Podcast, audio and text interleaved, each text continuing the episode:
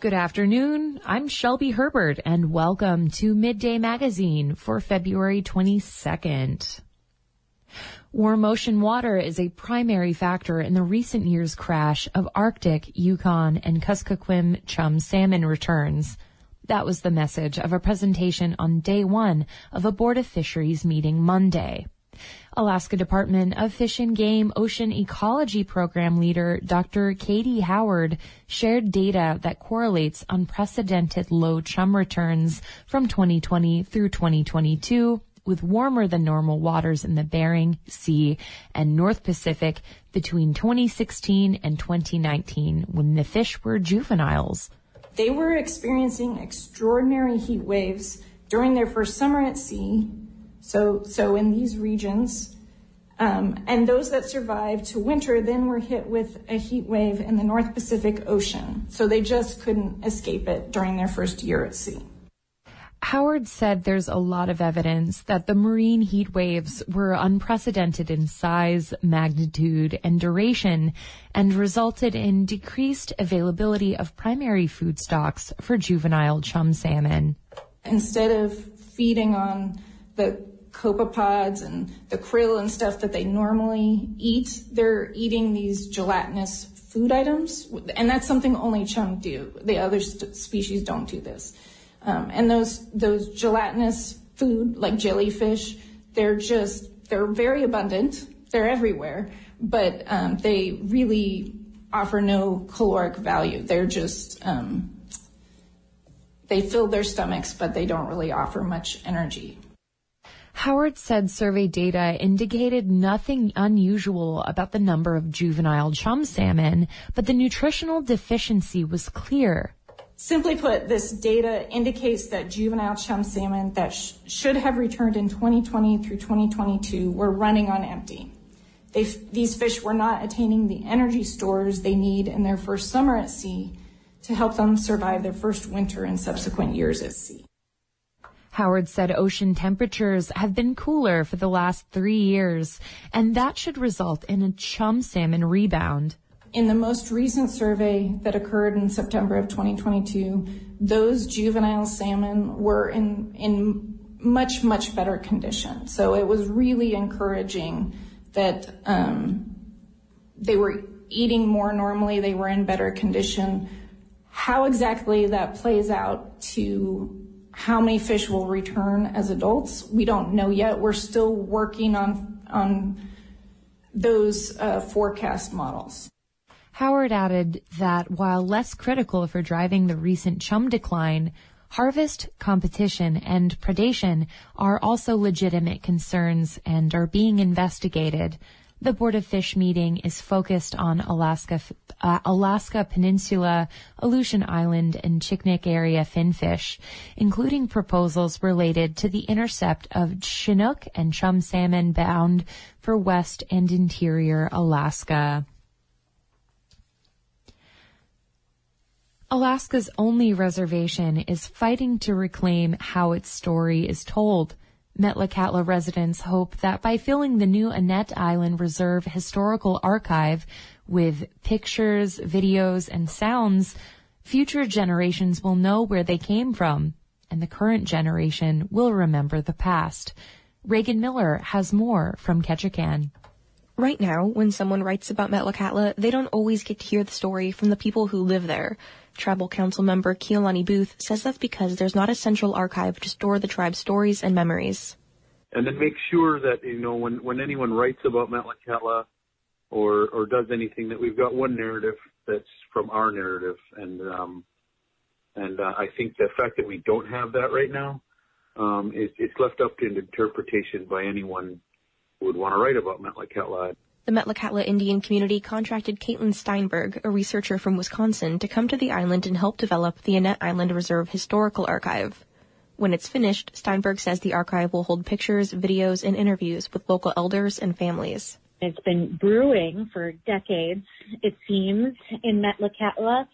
The effort will involve the whole community, largely led by youth. Students will interview their parents, aunts, uncles, and neighbors, learning more about their family's history as well as the history of Annette Island.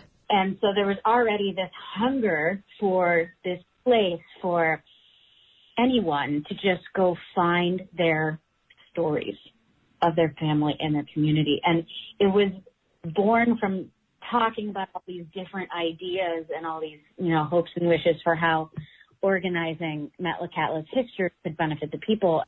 Once the interviews are completed, Steinberg says they'll be filed away along with a questionnaire created by residents. Steinberg says there will be a little of everything in the archive, from stories about the founding of Metlakatla to the history of residential schools and what life was like in World War II. It's also going to be fishing, hunting, gathering. You know, um, it's going to be things about stories about the old cannery and, you know, when there would be coffee meetups at the old cannery as well as the fishing culture down at the docks in Metlakatla. The archive will be contained in a room at Metlakatla High School, and anyone will be able to record an interview for the collection. The work has already started taking shape. On a recent Friday afternoon, community elders gathered at Metlakatla High School for coffee with elders. The recording is a little hard to hear, but resident Henry G. Smith spoke about the value of the archive in this clip from the event sent to KRBD. Uh, it's a good thing to, for the kids to, to learn these things, uh, the history of where their parents, their grandparents, their great grandparents came from, as how that came about. It's good for them to know this stuff, to know their history of their ancestors. In Booth, the council member hopes that knowledge will be preserved for future generations in Metlakatla. As a council member, Booth says that if he wanted to look back at something a past member had done, in most cases he's out of luck. He doesn't want that to happen to future generations. And there are things that I'd love to to speak to Henry Littlefield about, or uh, Solomon Guthrie, uh, and they were councilmen um, many many years ago, and, and you know if they didn't write it down, we don't know. Um, so I, I think it's it's really going to help a lot in in continuity of of serving the community, uh, passing information, and uh, and preserving our culture. You got to know what you've done to move forward and, in what you want to do. He hopes the archive will help preserve knowledge of times both good and bad, as well as traditional language. It's it's things that we need to know, and we feel we have the right to know about our people. Booth says that Steinberg, the contracted archivist, says she plans to train a member of Metlakatla's tribe to take over as lead historian once the project is fully on its feet. Reporting in Ketchikan, I'm Reagan Miller. A Sitka chef is one of four Alaskan semifinalists for the prestigious James Beard Award. Renee Trafton opened Beak in 2017 and has made the best of her unique situation creating award-winning cuisine on an island with some amazing benefits and many practical challenges. Catherine Rose reports from Sitka. When I meet Renee Trafton on a Monday, it's a day off at Beak, so the restaurant is empty and we have our choice to sit at one of a handful of mismatched tables. She chooses a black and white striped rectangular table in the corner of her restaurant, next to a hundred year old wooden piano. She says table 8 is where most people sit if they have a choice, next to the window where there's a slight view of the water. One of the times Mary Peltola came in, she sat right here. What did Mary Peltola order? Uh, she got the cod tips. Okay. Um, it was her second time coming in. The first time she got them with her daughter, and I don't usually serve them at lunch, but uh, she asked, and I had them, so.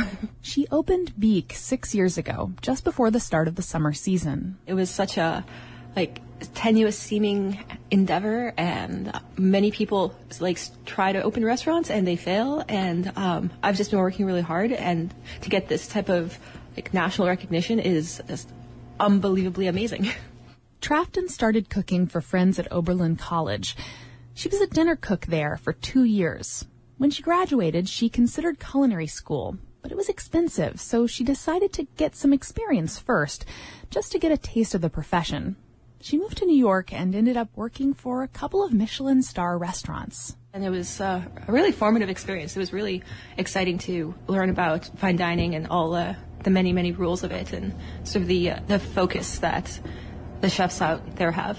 And I think I've definitely taken that focus um, and trained it on the ingredients I have like available to me here. Trafton says in the last six years in her own place, her culinary voice has strengthened and she's learned to adapt to the challenges of operating a restaurant on an island in southeast Alaska. In New York City, you can call at 10 o'clock at night, and at like 8 o'clock in the, the morning, you have whatever produce uh, you want. And here it's a week out. So when I was designing my menu from the beginning, I would pick things that I think would survive the barge journey up here. So like you know potatoes, carrots, onions, uh, kale, kind of the hardier, the hardier items. While she can't get all of her produce locally, she has access to the freshest fish imaginable, and her menu centers around it. Over the years, she's been able to cultivate relationships with fishermen. She can have 1,500 pounds of salmon, halibut, black cod, and even gooseneck barnacles in cold storage, and knows exactly who caught every pound and where it came from. With that, she's able to take barge potatoes and kale to new heights. I can really transform them from something that's you know something you just buy at the grocery store. It's you know not that exciting, but with, with like technique and time and a lot of efforts. the transformation from like the raw food to like dinner is for me. It's always been like a magical transformation, um, and I think that that's what makes Beak really special is how much thoughtfulness we put into our food here. The James Beard Foundation this year is looking for chefs that set high standards with their culinary skill who also contribute positively to their communities and make efforts to help create a sustainable work culture. That was Trafton's goal from the beginning. Beak is gratuity free, and it was always important to her to make sure there wasn't pay disparity between servers and kitchen staff. She says she's always tried to hone a culture of respect and positivity in her kitchen, and music helps too. It just kind of lightens the mood because you you know you got a zillion things to do and the orders are coming in, everything's happening. But if you're if you're singing along to, to the radio, it kind of like it makes the team feel more united and uh, lighthearted, so you don't get bogged down. It keeps the vibe energetic and happy instead of frustrated. Yeah, being upbeat is like super important for me, um, and I think that is not uh, generally the case in kitchens. Um, but this is my kitchen, so I want to be happy. As for the future of Beak, Trafton is excited to be busier than ever following the announcement from the James Beard Foundation. But she says her goal isn't to turn a lot of tables. She just wants to have people over for dinner and make them food with thought and care. Reporting in Sitka, I'm Catherine Rose. Trafton is one of 20 semifinalists from the Northwest and Pacific region. In late March, the James Beard Foundation will announce the top five nominees from each category. A new study shows that twice as many pregnant or recently pregnant women in Alaska died in 2021 as compared to recent years. The Alaskan the Alaska Beacon reports that the new data gives a more detailed view of maternal mortality at a time when Governor Mike Dunleavy has proposed increasing Medicaid coverage for new mothers. The Alaska Maternal Death Review, which produced the study, believes that many of these deaths may be preventable. Preventable deaths occur for various reasons, notably access to health care. Pregnancy related deaths increased most in rural areas of Alaska where some re- residents seeking care were unable to access it. Factors like interpersonal violence, mental health problems, substance abuse, and lack of health care contributed to the increased maternal mortality in Alaskans, the causes of which are complex. Of those who died in 2021, over half had a history of interpersonal violence. While the overall mortality rate has more than doubled, experts say that the number might not be telling the whole story. Many of the deaths recorded may be linked to the COVID-19 pandemic. In addition, the small numbers make it difficult to draw conclusions. Alaska is not the only state to see an increase in maternal deaths. The rest of the nation also saw an increase in pregnancy associated deaths from 2018 to 2020. Some of the recommendations made by the Alaska Maternal Child Death Review include advocating for more programs to screen for potential victims of interpersonal violence and homicide. One expert also mentioned the importance of local care workers such as doulas and community birth workers who may be able to offer more culturally responsible care to help lower the rate of maternal deaths. And a magnitude 5.5 earthquake struck about 22 miles south of the village of Old Harbor Monday night, about 70 miles southwest of the city of Kodiak. No tsunami was expected, according to the National Oceanic and Atmospheric Association and National Weather Service. Residents across Kodiak Island reported feeling the quake on social media and that the earthquake lasted under 10 seconds. The Alaska Earthquake Center's website says the quake hit at about 8:30 Monday night and was estimated to be about 5.7 miles deep.